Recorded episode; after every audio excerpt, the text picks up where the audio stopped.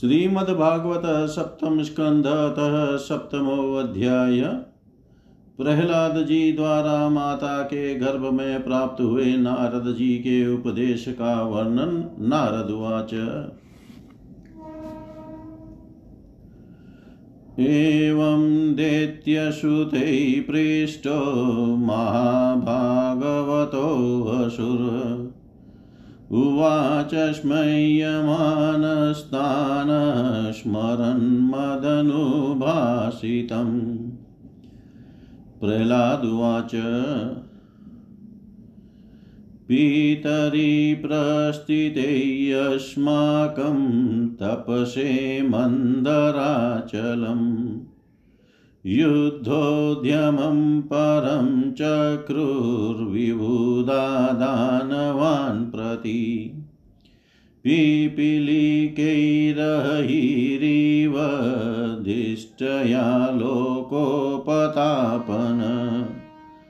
पापेन पापोऽवक्षिति वादिनो वासवादय।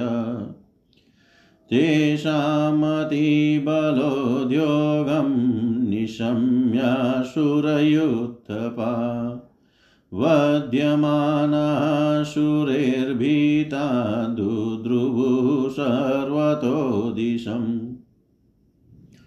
कलत्रपुत्रमित्राप्तान् गृहान् पशुपरिच्छदान्। नावेक्षमाणास्त्वरिताः सर्वे प्राणपरीप्सव। व्यलुम्पनराजशिबिरं मम राजयकाङ्क्षिण। इन्द्रस्तु राजमहिषीं मातरं मम चाग्रहीत्। नीयमानां भयोद्विग्नां रुदतीं कुररीमिव। यदृच्छयागतस्तत्र देवर्षिर्ददृशे पथि प्राहमे नाम शूर्पते नेतुर्मर्हस्य नागसम् मुञ्च मुञ्च महाभाग सतीं परपरिग्रहम्। इन्द्र उवाच, आस्ते अस्या जठरे वीर्यं विषयं सुरद्विष। आश्यतां यावत् प्रसवं मोक्षयेऽर्थपदवीं गत। नारद उवाच अयं निष्किल्बिषः साख्यान्महाभागवतो महान्। त्वया न प्राप्स्यते संस्थामनन्तानुचरो बलि। इत्युक्तस्तां विहायेन्द्रो देवशैर्मानयन् अनन्तप्रियभक्त्यैनां परिक्रम्य दिवं ययो। ततो नो मातरं ऋषि समानीय निजाश्रमम्। आश्वास्येहोष्यतां वत्से यावत्ते भर्तुरागम।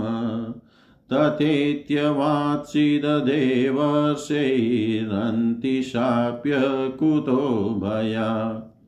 यावदेत्यपतिर्घोरात्तप्सु नन्यवर्तत ऋषिं पर्यचरत्तत्र भक्त्या परमया सती। अन्तर्वत्नीष्वगर्भस्य क्षमाये प्रसूतये ऋषिः कारुणिकस्तस्या प्रादरुभयमीश्वर। धर्मस्य तत्त्वं ज्ञानं च मामप्युद्दिश्य निर्मलम्। ततु कालस्य दीर्घत्वात्।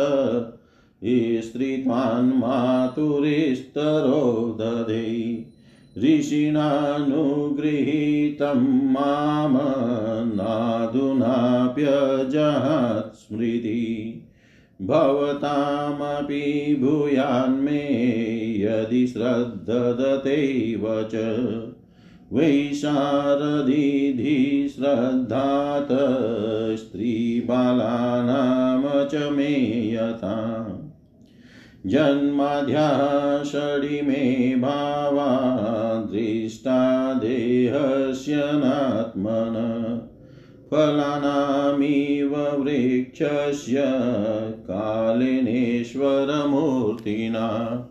आत्मा नित्योऽव्यय शुद्ध एकक्षेत्रज्ञाश्रय अविक्रियः स्वदृगहेतुर्व्यापकौ संज्ञनावृत एतैर्द्वादशभिर्विद्वानात्मनो लक्षणे परे। अहं ममेत्य सद्भावं देहादौ मोहजं त्यजेत्। स्वर्णं यथा ग्रावसुहेमकारक्षेत्रेषु योगेस्तदभिज्ञाप्नुयात्। क्षेत्रेषु देहेषु तथात्मयोगेरध्यात्मविदब्रह्मगतिं लभेत। अष्टौ प्रकृतयः प्रोक्तास्त्रेय एव हि तद्गुणा। विकाराः षोडशाचार्यै पुमानेकः समन्वयात् देहस्तु सर्वसङ्गातो जगततस्तुरिति द्विधा। अत्रैव मृग्यः पुरुषो नेति नेतीत्यतत्यजन् अनवयव्यतिरेकेण विवेकेनोशतात्मना सर्गस्थानसमाम्नायैर्विमृशद्भिरसत्वरी बुधैर्जागरणं स्वप्नसुषुप्तिरिति वृत्तय तायेनैवानुभूयन्ते सोऽध्यक्ष पुरुषः पर। येभिस्त्रीवर्णैः पर्यस्तैर्बुद्धिभेदैः क्रियोद्भवै। स्वरूपमात्मनो बुद्ध्येद्गन्धैर्वायुमिवान्वयात्। एतद्वारो हि संसारो गुणकर्मनिबन्धन। अज्ञानमूलोऽपार्थोऽस्पि पुंसः स्वप्न इवेश्यते तस्माद्भवद्भिः कर्तव्यं कर्मणां त्रिगुणात्मनां बीजनिरहरणं योगप्रवाहो परमो धिय तत्रोपायसहस्राणामयं भगवतोदित। यदीश्वरे भगवती यथा यैरञ्जसारति गुरुशुश्रूषया भक्त्या सर्वलब्धार्पणेन च। सङ्गेन साधुभक्तानामीश्वराराधनेन च श्रद्धया तत्कथायां च कीर्तनैर्गुणकर्मणां तत्पादाम्बुरुः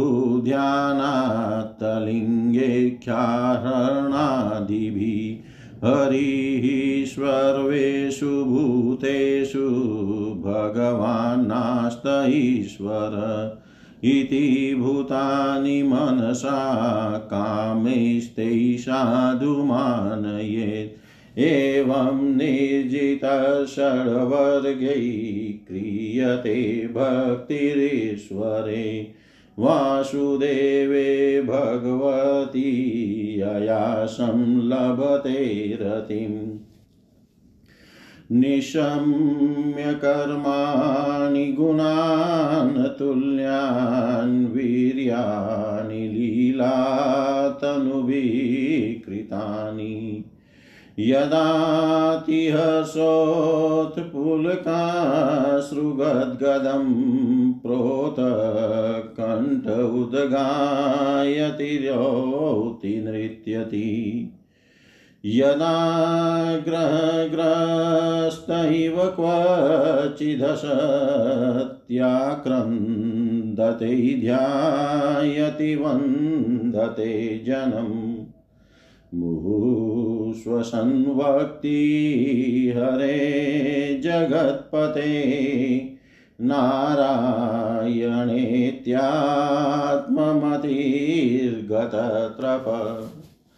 तदा पुमानमोक्ता समस्तबन्धनस्तद्भावभावानुकृताशयाकृति।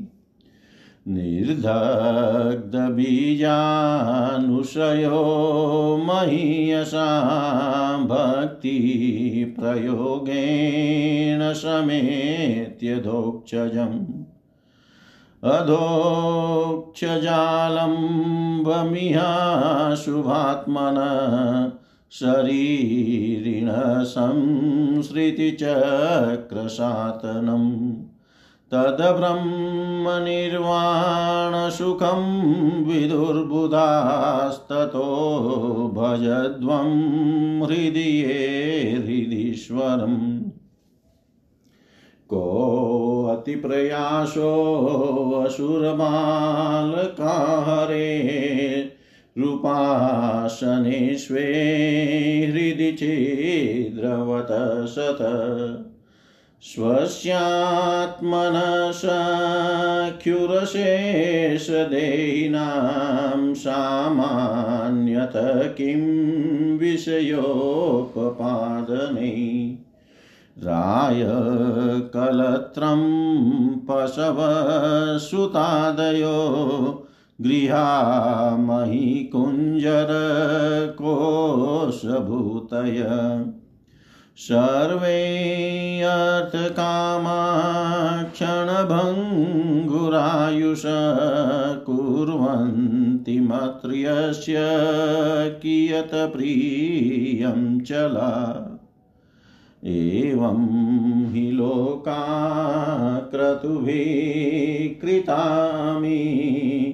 क्षयिष्णवशातिशयान निर्मला तस्माददृष्टश्रुतदूषणं परं भवत्येकयेशं भजतात्मलब्धये। यदध्यर्थे यद्यद्यर्येह कर्माणि विद्वन्मान्यशकृनर करोत्यतो विपर्या सममोघं विन्दते फलम्। सुखाय दुःखमोक्षाय सङ्कल्पयकर्मिण सदाप्नोति हया दुःखमनिहाय सुखावृत। कामान् कामयते काम्येद्यदर्थमिह पुरुष। स वै देहस्तु पारक्यो भङ्गुरो यात्युपेति च। किमु व्यवहितापत्यदारगारदनादय राज्यं कोशगजामात्य भृत्याप्ता ममतास्पदा। किमैतेरात्मनस्तुच्छै सदेहेन नश्वरै। अनर्थैरर्थसङ्काशैर्नित्यानन्दमहोदधै निरूप्यतामीह स्वार्थ कियान् देहभृतोऽसुरा निषेकादिष्वस्थासु क्लिश्यमानस्य कर्मभिः। कर्माण्यारभते देहि देहेनात्मानुवर्तिना कर्मभिस्तनुते देहम् उभयं त्वविवेकत। तस्मादथाश्च कामाश्च धर्माश्च यदपाश्रया।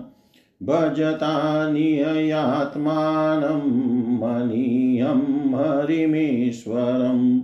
सर्वेषामपि भूतानां हरिरात्मेश्वरप्रिय भूतैरमद्भिस्वकृतैः कृतानां जीवसंगित देवोऽसुरो मनुष्यो वा यक्षो गन्धर्व एव च।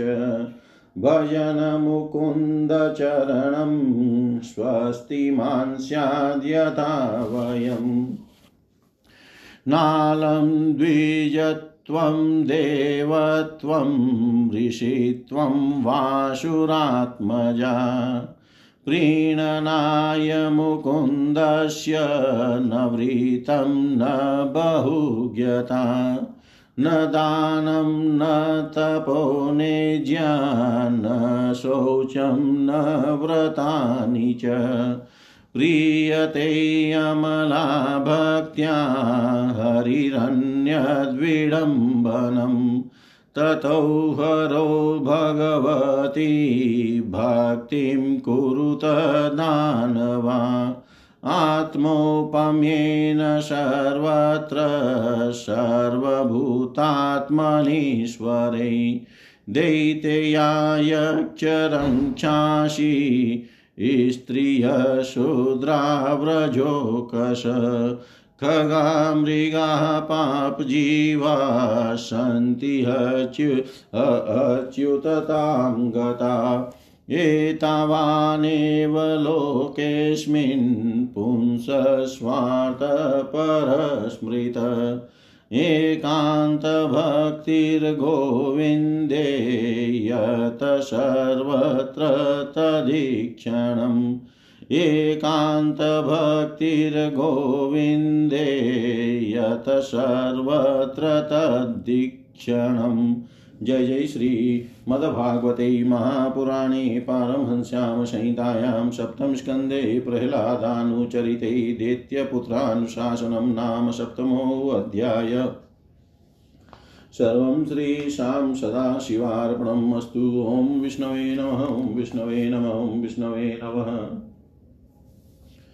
सप्तमो अध्याय प्रहलाद जी द्वारा माता के गर्भ में प्राप्त हुए नारद जी के उपदेश का वर्णन हिंदी भावार्थ नारद जी कहते हैं।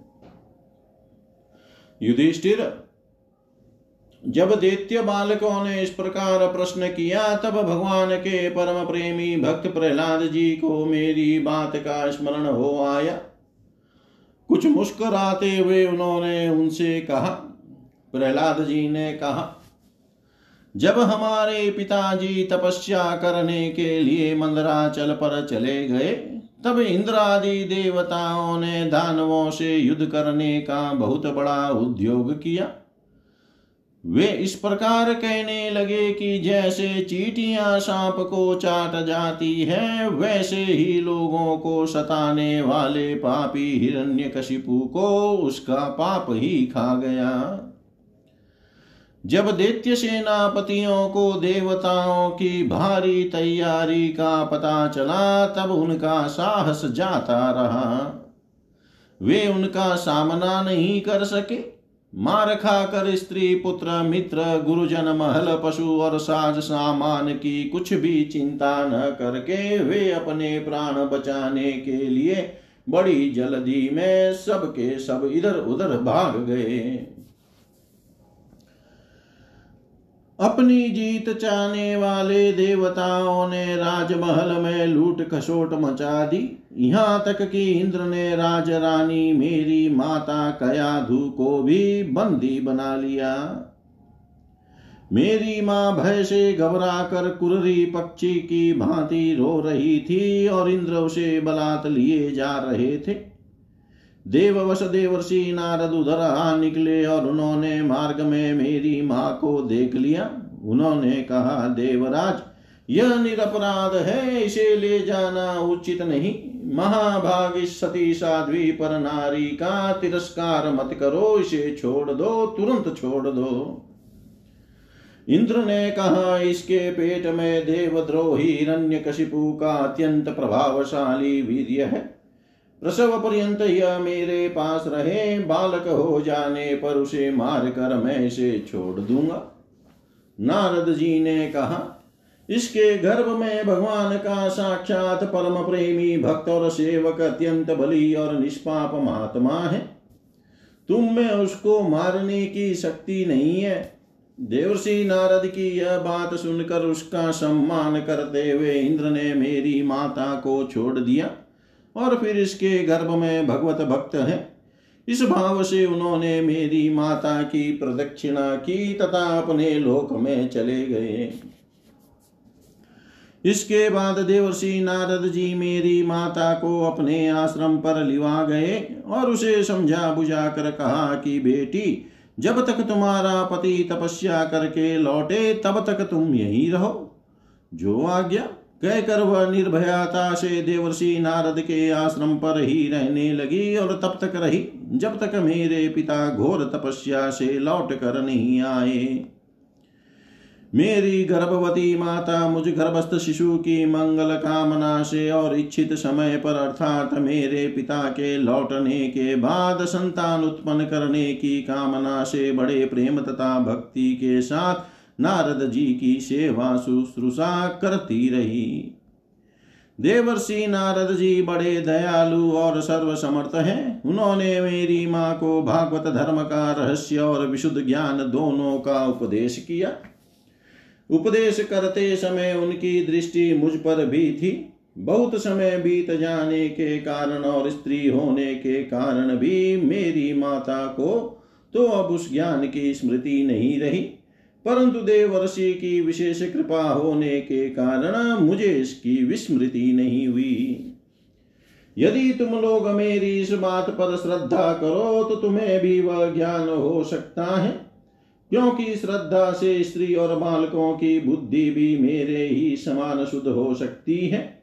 जैसे ईश्वर मूर्ति काल की प्रेरणा से वृक्षों के फल लगते, ठहरते, बढ़ते, पकते, क्षीण होते और नष्ट हो जाते हैं वैसे ही जन्म अस्तित्व की अनुभूति, वृद्धि, परिणाम, क्षय और विनाश, ये छह भाव विकार शरीर में ही देखे जाते हैं। आत्मा से इनका कोई संबंध नहीं है। आत्मा नित्य अविनाशी, शुद्ध, एक क्षेत्रज्ञ, आश्रय, निर्विकार, स्वयं प्रकाश, सबका कारण, व्यापक असंग तथा आवरण रहित है। ये बारह आत्मा के उत्कृष्ट लक्षण हैं। इनके द्वारा आत्म तत्व को जानने वाले पुरुष को चाहिए कि शरीर आदि में अज्ञान के कारण जो मैं और मेरे का झूठा भाव हो रहा है, उसे छोड़ दे। जिस प्रकार स्वर्ण की खानों में, पत्थर में मिले हुए स्वर्ण को उसके निकालने की विधि जानने वाला स्वर्णकार उन विधियों से उसे प्राप्त कर लेता है वैसे ही अध्यात्म तत्व को जानने वाला पुरुष आत्म प्राप्ति के उपायों द्वारा अपने शरीर रूप क्षेत्र में ही ब्रह्म पद का साक्षात्कार कर लेता है। आचार्यों ने मूल प्रकृति, महतत्व, अहंकार और पंचतन मात्राएँ इन आठों, आठ तत्वों को प्रकृति बतलाया है। उनके तीन गुण है सत्व रज और तम, तथा उनके विकार है, सोलह दस इंद्रियाँ, एक मन और पंच महाभूत। इन सब में एक पुरुष तत्व अनुगत है। इन सब का समुदाय ही देह है। यह दो प्रकार का है, स्थावर और जंगम।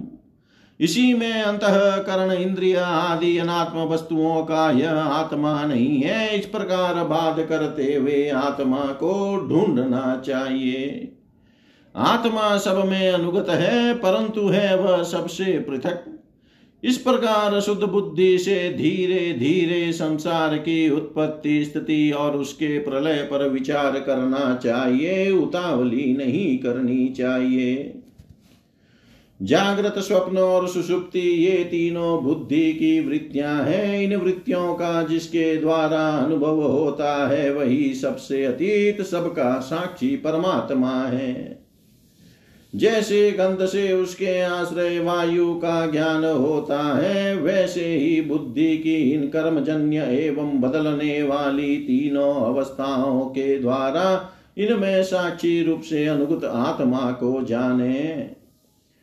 गुणों और कर्मों के कारण होने वाला जन्म मृत्यु का यह चक्र आत्मा को शरीर और प्रकृति से पृथक न करने के कारण ही है। यह ज्ञान मूलक एवं मिथ्या है, फिर भी स्वप्न के समान जीव को इसकी प्रतीति हो रही है। इसलिए तुम लोगों को सबसे पहले इन गुणों के अनुसार होने वाले कर्मों का बीज ही नष्ट कर देना चाहिए। इससे बुद्धि वृत्तियों का प्रभाव निवृत्त हो जाता है। इसी को दूसरे शब्दों में योग या परमात्मा से मिलन कहते हैं। यो तो इन त्रिगुणात्मक कर्मों की जड़ उखाड़ फेंकने के लिए अथवा बुद्धि वृत्तियों का प्रभाव बंद कर देने के लिए सहस्रों साधन है। परंतु जिस उपाय से और जैसे सर्वशक्तिमान भगवान में स्वाभाविक निष्काम प्रेम हो जाए, वही उपाय सर्वश्रेष्ठ है। यह बात स्वयं भगवान ने कही है। गुरु की प्रेम पूर्वक सेवा, अपने को जो कुछ मिले वह सब प्रेम से भगवान को समर्पित कर देना। भगवत प्रेमी महात्माओं का सत्संग, भगवान की आराधना, उनकी कथा वार्ता में श्रद्धा, उनके गुण और लीलाओं का कीर्तन उनके चरण कमलों का ध्यान और उनके मंदिर मूर्ति आदि का दर्शन, पूजन आदि साधनों से भगवान में स्वाभाविक प्रेम हो जाता है। सर्वशक्तिमान भगवान श्री हरि समस्त प्राणियों में विराजमान है। ऐसी भावना से यथाशक्ति सभी प्राणियों की इच्छा पूर्ण करे और हृदय से उनका सम्मान करे। काम क्रोध, लोभ, मोह, मद और मत्सर, इन छह शत्रुओं पर विजय प्राप्त करके जो लोग इस प्रकार भगवान की साधन भक्ति का अनुष्ठान करते हैं, उन्हें उस भक्ति के द्वारा भगवान श्री कृष्ण के चरणों में अनन्य प्रेम की प्राप्ति हो जाती है। जब भगवान के लीला शरीरों से किए हुए अद्भुत पराक्रम, उनके अनुपम गुण और चरित्रों का श्रवण करके अत्यंत आनंद के उद्रेक से मनुष्य का रोम रोम खिल उठता है। आंसुओं के मारे कंठ गदगद हो जाता है और वह संकोच छोड़कर ज़ोर ज़ोर से गाने चिल्लाने और नाचने लगता है। जिस समय वह ग्रह ग्रस्त पागल की तरह कभी हंसता है, कभी करुण क्रंदन करने लगता है, कभी ध्यान करता है तो कभी भगवत भाव से लोगों की वंदना कर, करने लगता है। जब वह भगवान में ही तन्मय हो जाता है बार बार लंबी सांस खींचता है और संकोच छोड़कर हरे जगत पते नारायण कहकर पुकारने लगता है। तब भक्ति योग के महान प्रभाव से उसके सारे बंधन कट जाते हैं और भगवत भाव की भावना करते करते उसका हृदय भी तदाकार भगवानमय हो जाता है। उस समय उसके जन्म मृत्यु के बीजों का खजाना ही जल जाता है और वह पुरुष श्री भगवान को प्राप्त कर लेता है। इस अशुभ संसार के दलदल में फंसकर अशुभमय हो जाने वाले जीव के लिए भगवान की यह प्राप्ति संसार के चक्कर को मिटा देने वाली है। इसी वस्तु को कोई विद्वान ब्रह्म और कोई निर्वाण सुख के रूप में पहचानते हैं, इसलिए मित्रों, तुम लोग अपने अपने हृदय में हृदयेश्वर भगवान का भजन करो। असुर कुमारों अपने हृदय में ही आकाश के समान नित्य विराजमान भगवान का भजन करने में कौन सा विशेष परिश्रम है? वे समान रूप से समस्त प्राणियों के अत्यंत प्रेमी मित्र हैं और तो क्या अपने आत्मा ही हैं? उनको छोड़कर भोग सामग्री इकट्ठी करने के लिए भटकना राम राम कितनी मूर्खता है।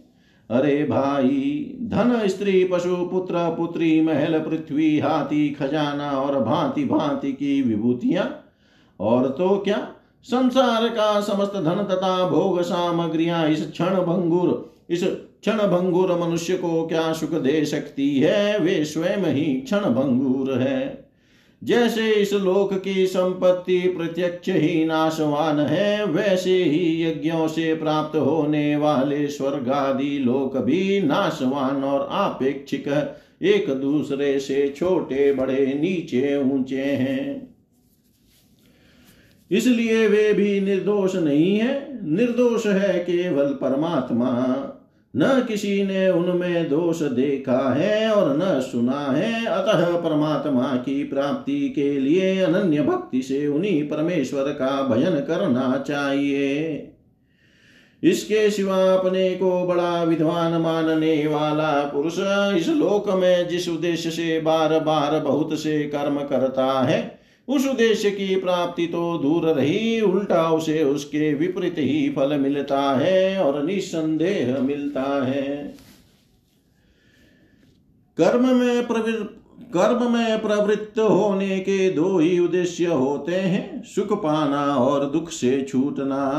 परंतु जो पहले कामना न होने के कारण सुख में निमग्न रहता था, उसे ही अब कामना के कारण यहाँ सदा सर्वदा दुख ही भोगना पड़ता है। मनुष्य इस लोक में सकाम कर्मों के द्वारा जिस शरीर के लिए भोग प्राप्त करना चाहता है, वह शरीर ही प्यारा पर, वह शरीर ही पराया। श्यार कुत्तों का भोजन और नाशवान है। कभी वह मिल जाता है तो कभी बिछुड़ जाता है। जब शरीर की ही यह दशा है, तब इससे अलग रहने वाले पुत्र, स्त्री, महल, धन, संपत्ति, राज्य, खजाने हाथी, घोड़े, मंत्री, नौकर, चाकर, गुरुजन और दूसरे अपने कहलाने वालों की तो बात ही क्या है? ये तुच्छ विषय शरीर के साथ ही नष्ट हो जाते हैं। ये जान तो पड़ते हैं, पुरुषार्थ के समान, परंतु है वास्तव में अनर्थ रूप ही। आत्मा स्वयं ही अनंत आनंद का महान समुद्र है। उसके लिए इन वस्तुओं की क्या आवश्यकता है? भाइयों, तनिक विचार तो करो। जो जीव गर्भाधान से लेकर मृत्यु परंत सभी अवस्थाओं में अपने कर्मों के अधीन होकर क्लेश ही क्लेश भोगता है, उसका उसका इस संसार में स्वार्थ ही क्या है? यह जीव सूक्ष्म शरीर को ही अपना आत्मा मान कर उसके द्वारा अनेकों प्रकार के कर्म करता है, और कर्मों के कारण ही फिर शरीर ग्रहण करता है। इस प्रकार कर्म से शरीर और शरीर से कर्म की परंपरा चल पड़ती है और ऐसा होता है कि अविवेक के कारण और ऐसा होता है अविवेक के कारण। इसलिए निष्काम भाव से निष्क्रिय आत्मस्वरूप भगवान श्री हरि का भजन करना चाहिए। अर्थ, धर्म और काम सब उन्हीं के आश्रित हैं। बिना उनकी इच्छा के नहीं मिल सकते। भगवान श्री हरि समस्त प्राणियों के ईश्वर, आत्मा और परम प्रियतम है। वे अपने ही बनाए हुए पंचभूत और सूक्ष्म भूत आदि के द्वारा निर्मित शरीरों में जीव के नाम से कहे जाते हैं। देवता देत्य मनुष्य यक्ष अथवा गंधर्व कोई भी क्यों न हो? जो भगवान के चरण कमलों का सेवन करता है, वह हमारे ही समान कल्याण का भाजन होता है। दैत्य बालकों भगवान को प्रसन्न करने के लिए ब्राह्मण देवता या ऋषि होना, सदाचार और विविध हो, ज्ञानों से संपन्न होना तथा दान, तप, यज्ञ, शारीरिक और मानसिक सोच और बड़े बड़े व्रतों का अनुष्ठान पर्याप्त नहीं है। भगवान केवल निष्काम प्रेम भक्ति से ही प्रसन्न होते हैं और सब तो विडंबना मात्र है। इसलिए दानव बंधुओं, समस्त प्राणियों को अपने समान ही समझकर सर्वत्र विराजमान, सर्वात्मा, सर्वशक्तिमान भगवान की भक्ति करो। भगवान की भक्ति के प्रभाव से दैत्य, यक्ष, राक्षस, स्त्रियाँ, शूद्र, गौपालक हीर पक्षी, मृग और बहुत से पापी जीव भी भगवत भाव को प्राप्त हो गए हैं। इस संसार में या मनुष्य शरीर में जीव का सबसे बड़ा स्वार्थ अर्थात एकमात्र परमार्थ इतना ही है कि वह भगवान श्री कृष्ण की अनन्य भक्ति प्राप्त करे। उस भक्ति का स्वरूप है सर्वदा, सर्वत्र, सब वस्तुओं में भगवान का दर्शन। जय जय श्रीमद्भागवते महा। पुराणे पारमहंस्यां संहितायां सप्तमस्कन्धे प्रह्लादानुचरिते दैत्यपुत्रानुशासनं नाम सप्तमोऽध्यायः। सर्वं श्रीशां सदाशिवार्पणम् अस्तु। ॐ विष्णवे नमः, ॐ विष्णवे नमः, ॐ विष्णवे नमः। श्रीमद्भागवतः सप्तम अथाष्टमोऽध्याय। नृसिंह भगवान का प्रादुर्भाव हिरण्यकशिपु का वध एवं ब्रह्मादि देवताओं द्वारा भगवान की स्तुति नारदुवाच अतदेत्यश्रुता सर्वे श्रुत्वा तदनुवर्णितम्। जगृहुरनिरवध्यत्वान्नेव गुर्वन्नुशिक्षितम्। अथाचार्यसुतस्तेषां बुद्धिमेकान्तसंस्थिताम् आलक्ष्य भीतस्त्वरितो राज्ञावेद्यदयता श्रुत्वा तदप्रियं दैत्यो दुःसहं तनयान्मय तनया तनयानयम् कोपावेशचलद्गात्र पुत्रं हन्तुं मनोदधे। क्षिप्त्वा परुषया वाचा प्रह्लादमतदर्हणम्। आहेक्षमाणपापेन तिरश्चिनेन चक्षुषा। प्रसृ प्रस्रयावनतं दान्तं बद्धाञ्जलिमवस्थितं। सर्पः पदाहत इव श्वसन् प्रकृतिदारुण। हे दुर्विनीतमन्दात्मन् कुलभेदकराधम् स्तब्धम् अचाशनोद्धूतं नेष्यित्वाद्ययमक्षयम्, क्रुधस्य यस्य कम्पन्ते त्रयो लोकाः सहेश्वरा तस्य मे भीतवन्मूढशासनं किं बलोत्यगा। प्रह्लादुवाच न केवलं मे भवतश्च राजन् स वै बलं बलिनां चापरेषाम्। परेयवरेयमी स्थिरजङ्गमाम्ये ब्रह्मादयो येन वशं प्रणीता। स ईश्वरकाल उरुक्रमो वशावोज स सत्त्वबलेन्द्रियात्मा स एव विश्वं परमः स्वशक्तिभिः सृजत्यवत्यति गुणत्रयेश। जय्यासुरं भावमिमं त्वमात्मनः समं मनोदत्स्व न सन्ति विद्विष। ऋतेऽजितादात्मन उत्पतस्थिता तदीयनन्तस्य महतसंहरणम् दस्यूनपुराशनविजित्य लुम्पतो मन्यन्त एके स्वजिता दिशो। दश जितात्मनोज्ञस्य समस्य देहिनां साधो स्वमोहप्रभवा कुतः परे। हिरण्यकशिपुरुवाच। व्यक्तं त्वं व्यक्तं त्वं तु कामोषि योऽतिमात्रं विकतस्यै मुमूर्षूणां हि मन्दात्मन्ननुष्युरविप्लवा गिर यस्त्वया मन्दभाग्योक्तो मदन्यो जगदीश्वर। क्वाशो यदि स सर्वत्र कस्मात् स्तम्भे न दृश्यते। सोऽहं विकतमानस्य शिरकायाद्धरामि ते। गोपायेत हरिस्त्वाद्य यस्ते शरणमीप्सितम्। एवं दुरुक्तैरमुहुरर्दयन् रुषाश्रुतं महाभागवतं महासुर खड्गं प्रगृह्योत्पतितो वरासनात् स्तम्भं तताडातिबलस्वमुष्टिना तदेव तस्मिन्निनदोऽतिभीषणो बभूव स्फुटत। यं वैश्वधिष्णयोपगतं त्वजादय श्रुत्वा स्वधामाप्य यमङ्गमे निरे सविक्रमण पुत्रवधेप्सुरोजसा निशम्य निर्हादमपूर्वमद्भुतम्। अन्तः सभायां न ददर्श तत्पदं द्वितत्र सूर्येन्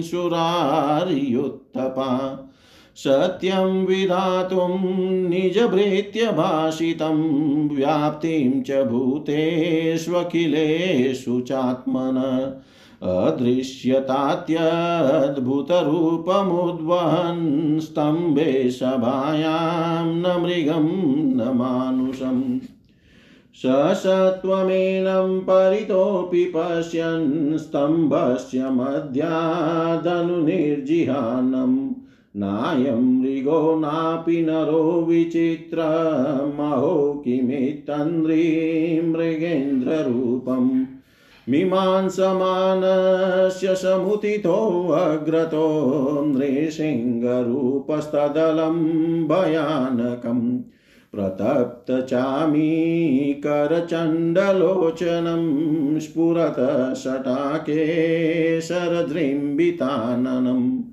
करालदंष्ट्रं करवालचञ्चलक्षुरान्तजीव्यं भ्रुकुटिमुखोल्बणम् स्तब्धोर्धवकर्णं गिरिकन्दराद्भुतव्यातास्य नाशं हनुभेदभीषणम् दिवि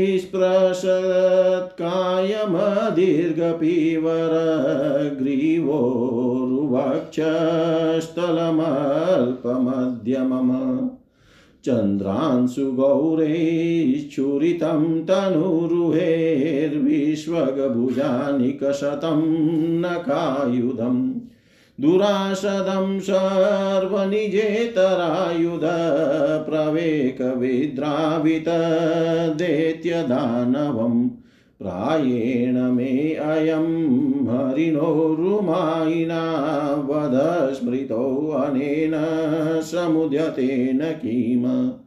एवं ब्रुवस्तवभ्यपतदगदायुधो नदन नृसिंह प्रतिदेत्य कुञ्जर।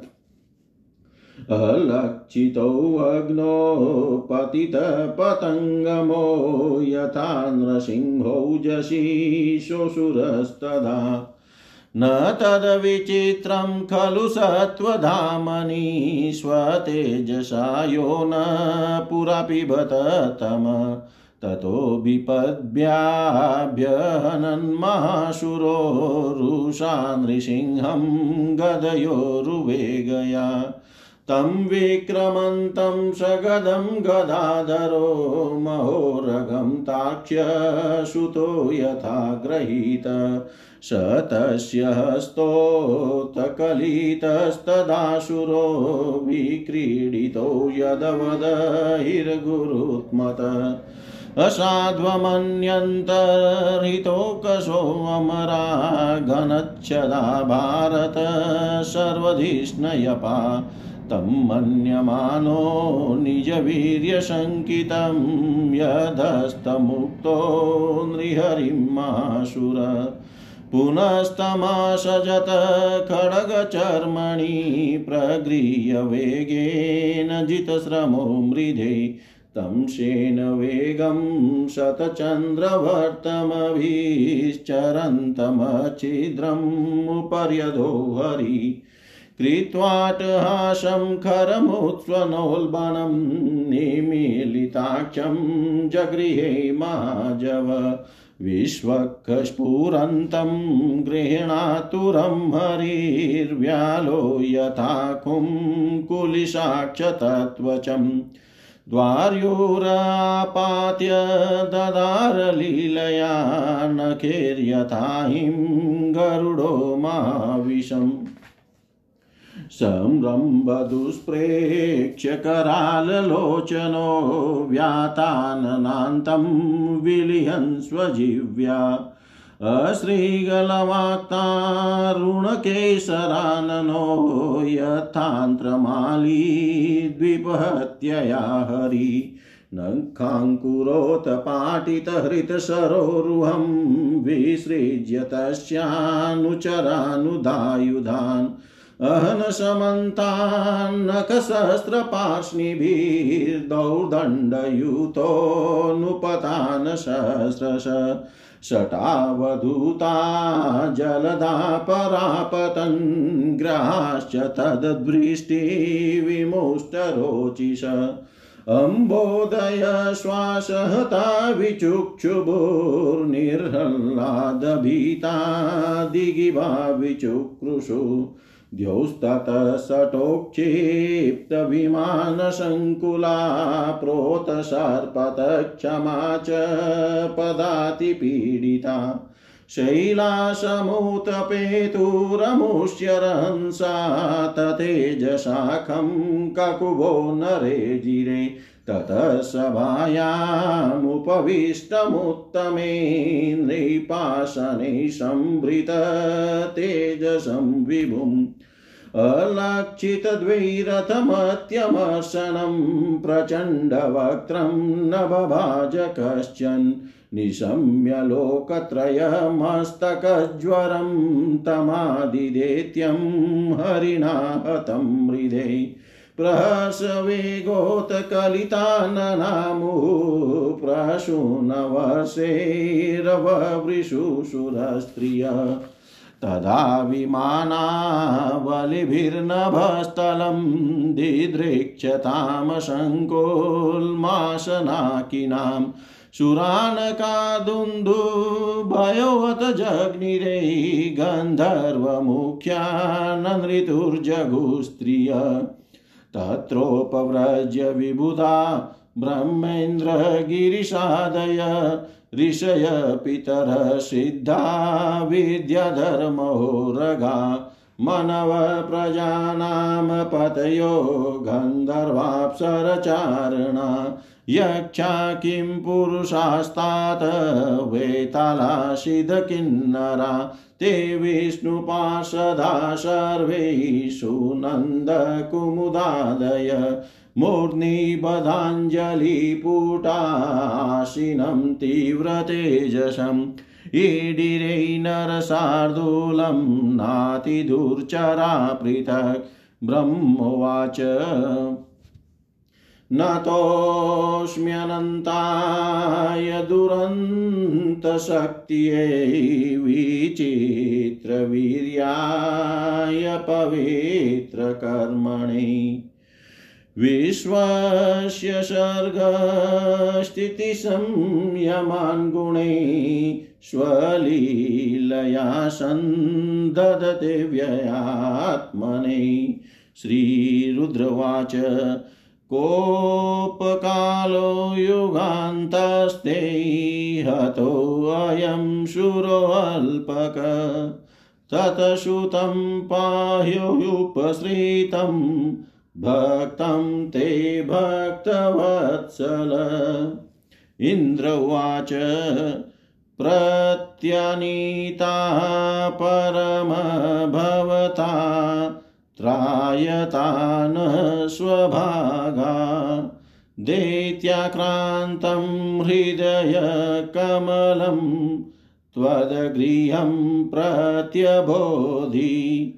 कालग्रस्तं कियदिदमहो नाथ शुश्रूषतां ते मुक्तिस्तेषां नहि बहुमता नारसिंह परे किम?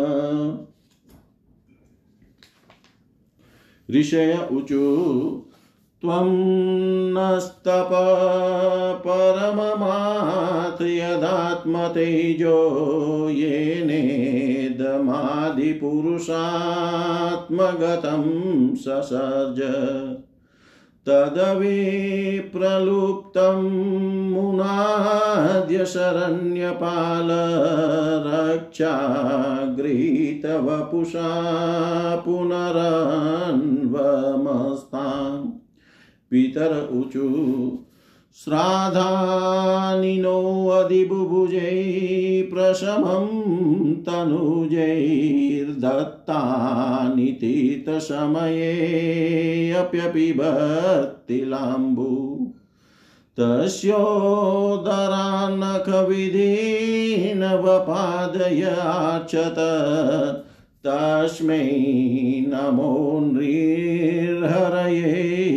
अखिलधर्मगोप्त्र्यै सिद्धौचु यो नो गतिं योक्षिधमसाधुर्हारसिद्धयोगतपोबलेन नानादर्पं तं नखेरनिदधार तस्मै तुभ्यं प्रणतास्मो नृसिंह।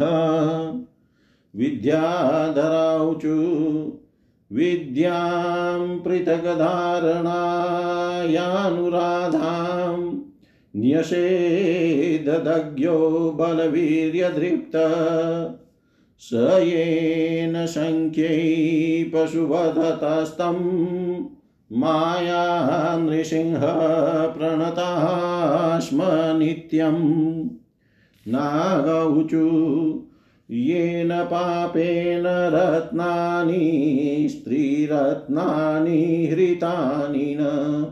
तद्वक्च पाटनेनाशां दत्तानन्दनमोऽस्तु ते। मनव ऊचु मनवो वयं तव निदेशकारिणो दीतिजेन देव परिभूतसेतव। भवता खलस उपसंहृत प्रभो, करवां ते किमनुषाद्भिकिं करान्। प्रजापतय ऊचु प्रजेशा वयं ते परिशाभिसृष्टा। न येन प्रजा वै सृजामो निषिधा। स एस्त्वया भिन्नवक्षानुशेते जगन्मङ्गलं सत्त्वमूर्ते अवतार। गन्धर्वाऊचु वयं विभोते नटनाट्यगायका येनात्मसादवीर्यबलौजसा कृता स एष नीतो भवता। दशामिमां किमुत्तपतस्य कुशलाय कल्पते। चारणाऊचु हरे त्वाङ्घ्रिपङ्कजं भवापवर्गमाश्रिता। यदेश साधुहृच्छयस्त्वया शूरसमापित यक्षौचु वयमनुचरमुख्या कर्मभिस्ते मनोज्ञैस्त इददिति सुतेन प्रापिता वाक्त्वम् स तु जनपरितापं तत्कृतं जानता ते नरहर उपनीत पञ्चतां पञ्चविंश। किं पुरुषाऊचु वयं किं पुरुषास्त्वं तु महापुरुष ईश्वर। अयं कुपुरुषो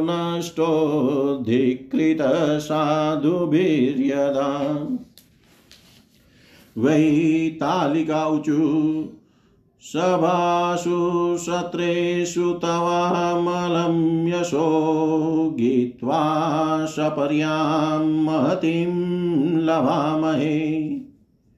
यस्तां व्यनेषिदवृषमेष दुर्जनोदिष्टया हतस्ते भगवन्यथा मय किन्नराऊचु वयमीष्किन्नरगणास्त्वानुगादितिजेन वेष्टिममुनानुकारिता भवता हरेश वृजिनो वसादितो नरसिंहनाथ विभवाय नो भव विष्णुपाशदाऊचु अद्येतधरि नररूपमद्भुतं ते दृष्टं न शरणद सर्वलोकशर्म सोऽयं ते विधिकर ईश विप्रसप्तस्तस्येदं निधनमदन तस्येदं निधनमनुग्रहाय विद्म तस्येदं निधनमद मनुग्रहाय विद्म। जय जय श्रीमहाभागवते जय जय श्रीमद्भागवते महापुराणे पारमहंस्यां संहितायां सप्तमस्कन्धे प्रह्लादानुचरिते दैत्यराजवधे नरसिंहस्तवो नामाष्टमोऽध्याय सर्वं श्रीशां सदाशिवार्पणम् अस्तु। ॐ विष्णवे नम, ॐ विष्णवे नम, ॐ विष्णवे नमः। अष्टमो अध्याय नरसिंह भगवान का प्रादुर्भाव हिरण्यकशिपु का वध एवं ब्रह्मादि देवताओं द्वारा भगवान की स्तुति हिंदी भावार्थ। नारद जी कहते हैं प्रहलाद जी का प्रवचन सुनकर दैत्य बालकों ने उसी समय से निर्दोष होने के कारण उनकी बात पकड़ ली। गुरु जी की दूषित शिक्षा की और उन्होंने ध्यान ही न दिया। जब गुरुजी ने देखा कि उन सभी विद्यार्थियों की बुद्धि एकमात्र भगवान में स्थिर हो रही है, तब वे बहुत घबराए और तुरंत हिरण्यकशिपु के पास जाकर निवेदन किया। अपने पुत्र प्रहलाद की इस असह्य और अप्रिय अनिति को सुनकर क्रोध के मारे उसका शरीर थर थर कांपने लगा। अंत में उसने यही निश्चय किया कि प्रहलाद को अब अपने ही हाथ से मार डालना चाहिए। मन और इंद्रियों को वश में रखने वाले प्रहलाद जी बड़ी नम्रता से हाथ जोड़कर चुपचाप हिरण्य कशिपु के सामने खड़े थे और तिरस्कार के सर्वथा योग्य थे। परंतु हिरण्यकशिपु स्वभाव से ही क्रूर था। वह पैर की चोट खाए हुए सांप की तरह फुबकारने लगा। उसने उनकी और पाप भरी टेढ़ी नज़र से देखा और कठोर वाणी से डांटते हुए कहा, मूर्ख, तू बड़ा उदंड हो गया है। स्वयं तो नीच है ही। अब हमारे कुल के और बालकों को भी फोड़ना चाहता है। तूने बड़ी ढीठाई से मेरी आज्ञा का उल्लंघन किया है। आज ही तुझे यमराज के घर भेज कर इसका फल चखाता हूँ। मैं तनिक सा क्रोध करता हूँ तो तीनों लोक और उनके लोकपाल का उठते हैं। फिर मूर्ख, तूने किसके बलबूते पर निडर की तरह मेरी आज्ञा के विरुद्ध काम किया है? प्रहलाद जी ने कहा, दैत्यराज, ब्रह्मा से लेकर तिनके तक सब छोटे बड़े चर अचर जीवों को भगवान ने ही अपने वश में कर रखा है। न केवल मेरे और आपके, बल्कि संसार के समस्त बलवानों के बल भी केवल वही है। वे ही महापराक्रमी सर्वशक्तिमान प्रभु काल है तथा समस्त प्राणियों के इंद्रिय बल, मनोबल, देह बल, धैर्य एवं इंद्रिय भी वही है। वही परमेश्वर अपनी शक्तियों के द्वारा इस विश्व की रचना, रक्षा और संहार करते हैं। वे ही तीनों गुणों के स्वामी हैं। आप अपना यह आसुर भाव छोड़ दीजिए, अपने मन को सबके प्रति सम्मान बनाइए। इस संसार में अपने वश में न रहने वाले कुमार्गामी मन के अतिरिक्त और कोई शत्रु नहीं है। मन में सबके प्रति समता का भाव लाना ही भगवान की सबसे बड़ी पूजा है। जो लोग अपना सर्वस्व लूटने वाले इन छह इंद्रिय रूपी डाकुओं पर तो पहले विजय प्राप्त, विजय नहीं प्राप्त करते और ऐसा मानने लगते हैं कि हमने दसों दिशाएँ जीत ली, वे मूर्ख हैं। हाँ जिस ज्ञानी एवं जितेंद्रिय महात्मा ने समस्त प्राणियों के प्रति समता का भाव प्राप्त कर लिया उसके अज्ञान से पैदा होने वाले काम क्रोधादि शत्रु भी मर मिट जाते हैं। फिर बाहर के शत्रु तो रहे ही कैसे? हिरण्य हिरण्यकशिपु ने कहा, रे मंद बुद्धि तेरे बहकने की भी अब हद हो गई है। यह बात स्पष्ट है कि अब तू मरना चाहता है, क्योंकि जो मरना चाहते हैं, वे ही ऐसी बेसिर पैर की बातें बका करते हैं। अभागे तूने मेरे सिवा जो और किसी को जगत का स्वामी बतलाया है, सो देखू तो तेरा वह जगदीश्वर कहाँ है? अच्छा क्या कहा? वह सर्वत्र है। तो इस खंबे में क्यों नहीं दिखता? अच्छा तुझे इस खंबे में भी दिखाई देता है। अरे, तू क्यों इतनी डींग हाँक रहा है? मैं अभी अभी तेरा सिर धड़ से अलग किए देता हूँ। देखता हूँ तेरा वह सर्वस्वरी जिस पर तुझे इतना भरोसा है, तेरी कैसे रक्षा करता है?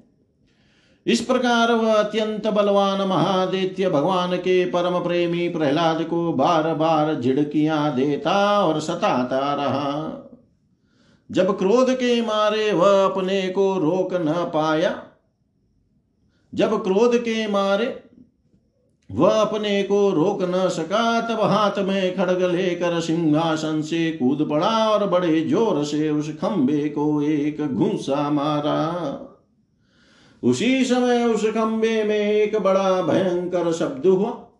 ऐसा जान पड़ा, मानो यह ब्रह्मांड ही फट गया हो। वह ध्वनि जब लोकपालों के लोक में पहुँची, तब उसे सुनकर ब्रह्मादि को ऐसा जान पड़ा, मानो उनके लोकों का प्रलय हो रहा है।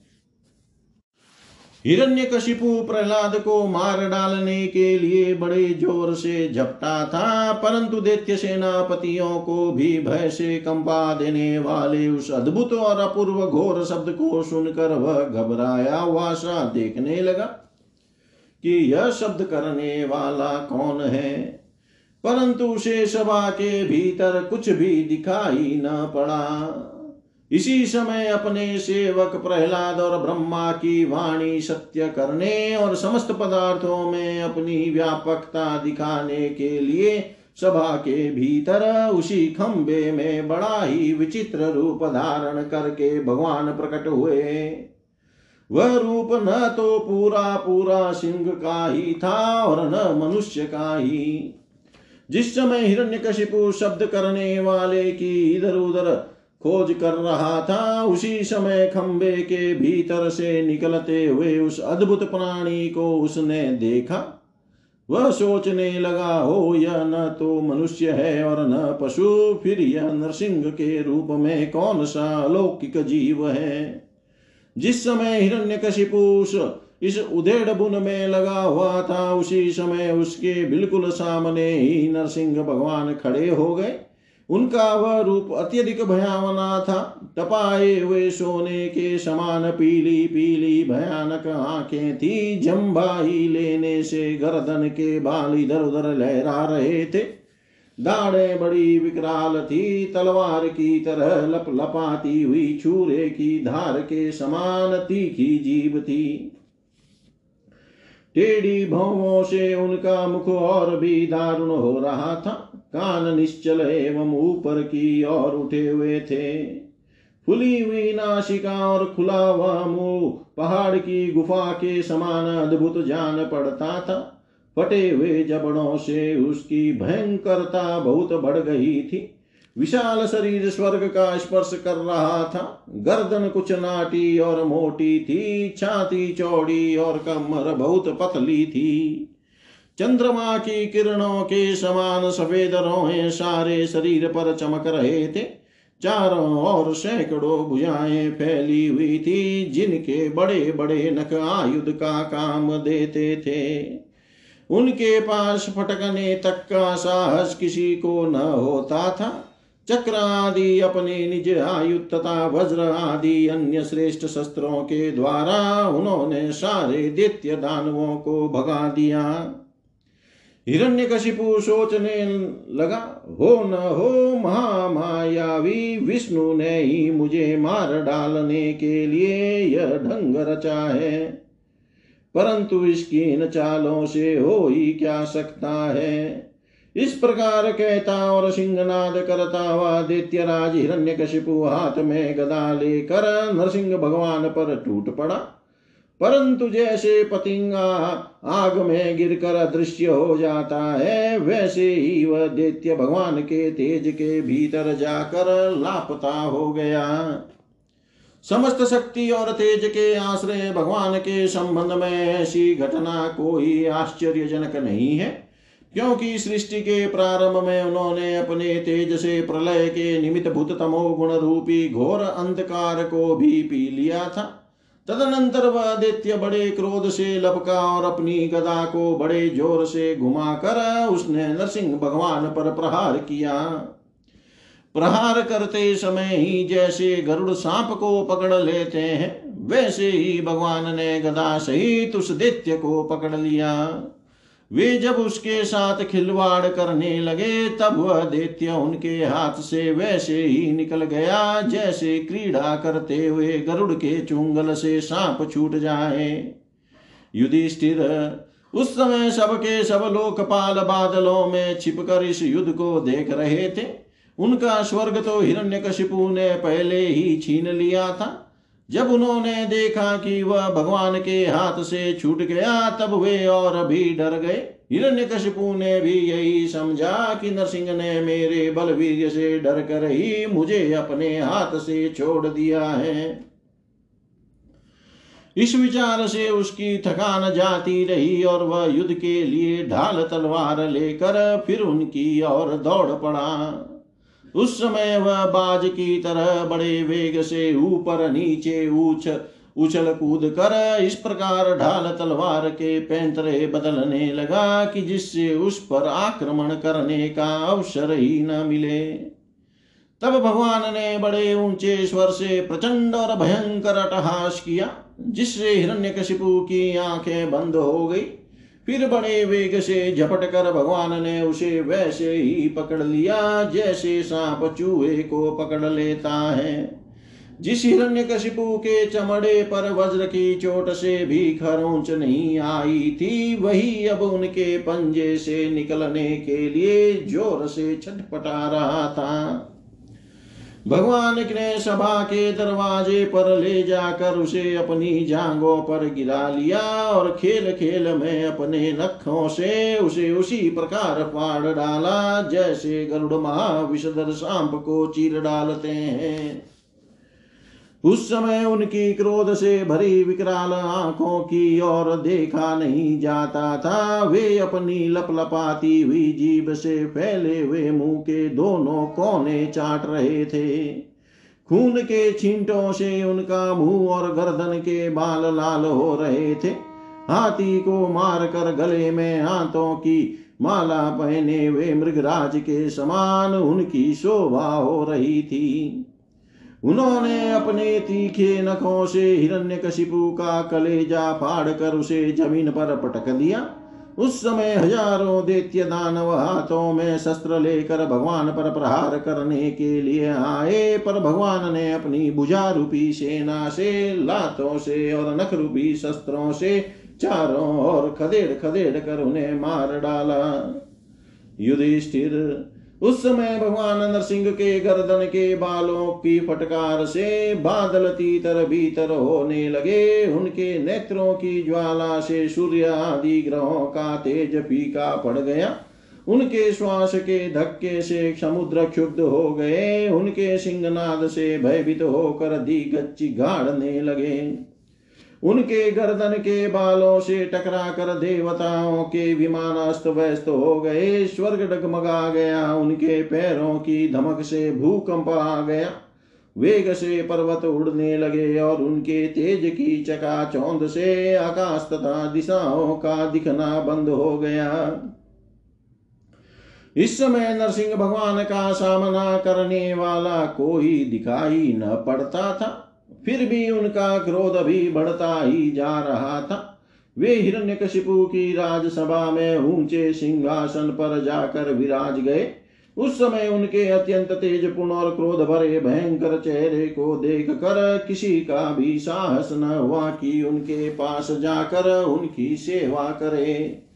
युधिष्ठिर जब स्वर्ग की देवियों को यह शुभ समाचार मिला कि तीनों लोकों के सिर की पीड़ा का मूर्तिमान स्वरूप हिरण्यकशिपु युद्ध में भगवान के हाथों मार डाला गया, तब आनंद के उल्लास से उनके चेहरे खिल उठे। वे बार बार भगवान पर पुष्पों की वर्षा करने लगी। आकाश में विमानों से आए हुए भगवान के दर्शनार्थी देवताओं की भीड़ लग गई। देवताओं के ढोल और नगारे बजने लगे, गंधर्वराज गाने लगे, अप्सराएँ नाचने लगी। तत् इसी समय ब्रह्मा, इंद्र, शंकर आदि देवता, ऋषि, पितर, सिद्ध विद्याधर, महानाग, मनु, प्रजापति, गंधर्व अप्सराएँ, चारण, यक्ष किम पुरुष, वैताल, सिद्ध किन्नर और सुनंद कुमद आदि भगवान के सभी पार्षद उनके पास आए। उन लोगों ने सिर पर अंजलि बाँध कर सिंहासन पर विराजमान अत्यंत तेजस्वी नरसिंह भगवान को थोड़ी दूर से अलग अलग स्तुति की। ब्रह्मा जी ने कहा, प्रभो, आप अनंत हैं। आपकी शक्ति का कोई पार नहीं पा सकता। आपका पराक्रम विचित्र और कर्म पवित्र है। यद्यपि गुणों के द्वारा आप लीला से ही संपूर्ण विश्व की उत्पत्ति, पालन और प्रलय यथोचित ढंग से करते हैं, फिर भी आप उनसे कोई संबंध नहीं रखते, स्वयं निर्विकार रहते हैं। मैं आपको नमस्कार करता हूँ। श्री रुद्र ने कहा, आपके क्रोध करने का समय तो कल्प के अंत में होता है। यदि इस तुच्छ दैत्य को मारने के लिए ही आपने क्रोध किया है तो वह भी मारा जा चुका। उसका पुत्र आपकी शरण में आया है। भक्त वत्सल प्रभो, आप अपने इस भक्त की रक्षा कीजिए। इंद्र ने कहा, पुरुषोत्तम, आपने हमारी रक्षा की है। आपने हमारे जो यज्ञ भाग लौटाए हैं, वे वास्तव में आप अंतर्यामी के ही हैं। दैत्यों के आतंक से संकुचित हमारे हृदय कमल को आपने प्रफुल्लित कर दिया। वह भी आपका ही निवास स्थान है। यह जो स्वर्गाधिक राज्य हम लोगों को पुनः प्राप्त हुआ है, यह सब काल का ग्रास है। जो आपके सेवक है, उनके लिए यह है ही क्या? स्वामी न जिन्हें आपकी सेवा की चाह है, वे मुक्ति का भी आदर नहीं करते। फिर अन्य भोगों की तो उन्हें आवश्यकता ही क्या है? ऋषियों ने कहा, पुरुषोत्तम, आपने तपस्या के द्वारा ही अपने में लीन हुए जगत को फिर से रचना की थी और कृपा करके उसी आत्मतेज स्वरूप श्रेष्ठ तपस्या का उपदेश आपने हमारे लिए भी किया था। इस दैत्य ने उसी तपस्या का उच्छेद कर दिया था। शरणागत वत्सल उस तपस्या की रक्षा के लिए अवतार ग्रहण करके आपने हमारे लिए फिर से उसी उपदेश का अनुमोदन किया है। पितरों ने कहा, प्रभो, हमारे पुत्र हमारे लिए पिंडदान करते हैं। यह उन्हें बलात् छीन कर खा जाया करता था। जब वे पवित्र तीर्थ में या संक्रांति आदि के अवसर पर नैमितिक तर्पण करते या तिलांजलि देते, तब उसे भी यह पी जाता। आज आपने अपने नखों से उसका पेट फाड़ कर वह सबका सब लौटा कर मानो हमें दे दिया। आप समस्त धर्मों के एकमात्र रक्षक हैं। नरसिंह देव, हम आपको नमस्कार करते हैं। सिद्धों ने कहा नरसिंह देव इस दुष्ट ने अपने योग और तपस्या के बल से हमारी योग सिद्ध गति छीन ली थी। अपने नखों से आपने इस घमंडी को फाड़ डाला है। हम आपके चरणों में विनित भाव से नमस्कार करते हैं। विद्याधरों ने कहा यह मूर्ख हिरण्य कशिपु अपने बल और वीरता के घमंड में चूर था यहाँ तक कि हम लोगों ने विविध धारणाओं से जो विद्या प्राप्त की थी, उसे इसने व्यर्थ कर दिया था। आपने युद्ध में यज्ञ पशु की तरह इसको नष्ट कर दिया। अपनी लीला से नरसिंह बने हुए आपको हम नित्य निरंतर प्रणाम करते हैं। नागों ने कहा इस पापी ने हमारी मणियों और हमारी श्रेष्ठ और सुंदर स्त्रियों को भी छीन लिया था। आज उसकी छाती फाड़ कर आपने हमारी पत्नियों को बड़ा आनंद दिया है। प्रभो, हम आपको नमस्कार करते हैं। मनुओं ने कहा, देवाधिदेव, हम आपके आज्ञाकारी मनु हैं। इस दैत्य ने हम लोगों की धर्म मर्यादा भंग कर दी थी। आपने उस दुष्ट को मार कर बड़ा उपकार किया है। प्रभु, हम आपके सेवक हैं। आज्ञा कीजिए, हम आपकी क्या सेवा करें? प्रजापतियों ने कहा, परमेश्वर, आपने हमें प्रजापति बनाया था, परंतु इसके रोक देने से हम प्रजा की सृष्टि नहीं कर पाते थे। आपने इसकी छाती फाड़ डाली और यह ज़मीन पर सर्वदा के लिए सो गया। सत्वमय मूर्ति धारण करने वाले प्रभो आपका यह अवतार संसार के कल्याण के लिए है। गंधर्वों ने कहा, प्रभो, हम आपके नाचने वाले, अभिनय करने वाले और संगीत सुनाने वाले सेवक हैं। इस दैत्य ने अपने बलवीर और पराक्रम से हमें अपना गुलाम बना रखा था। उसे आपने इस दशा को पहुँचा दिया। सच है, कुमार्ग से चलने वाले का भी क्या कभी कल्याण हो सकता है? चारणों ने कहा, प्रभो, आपने सजनों के हृदय को पीड़ा पहुँचाने वाले इस दुष्ट को समाप्त कर दिया। इसलिए हम आपके उन चरण कमलों की शरण में हैं, जिनके प्राप्त होते ही जन्म मृत्यु रूप संसार चक्र से छुटकारा मिल जाता है।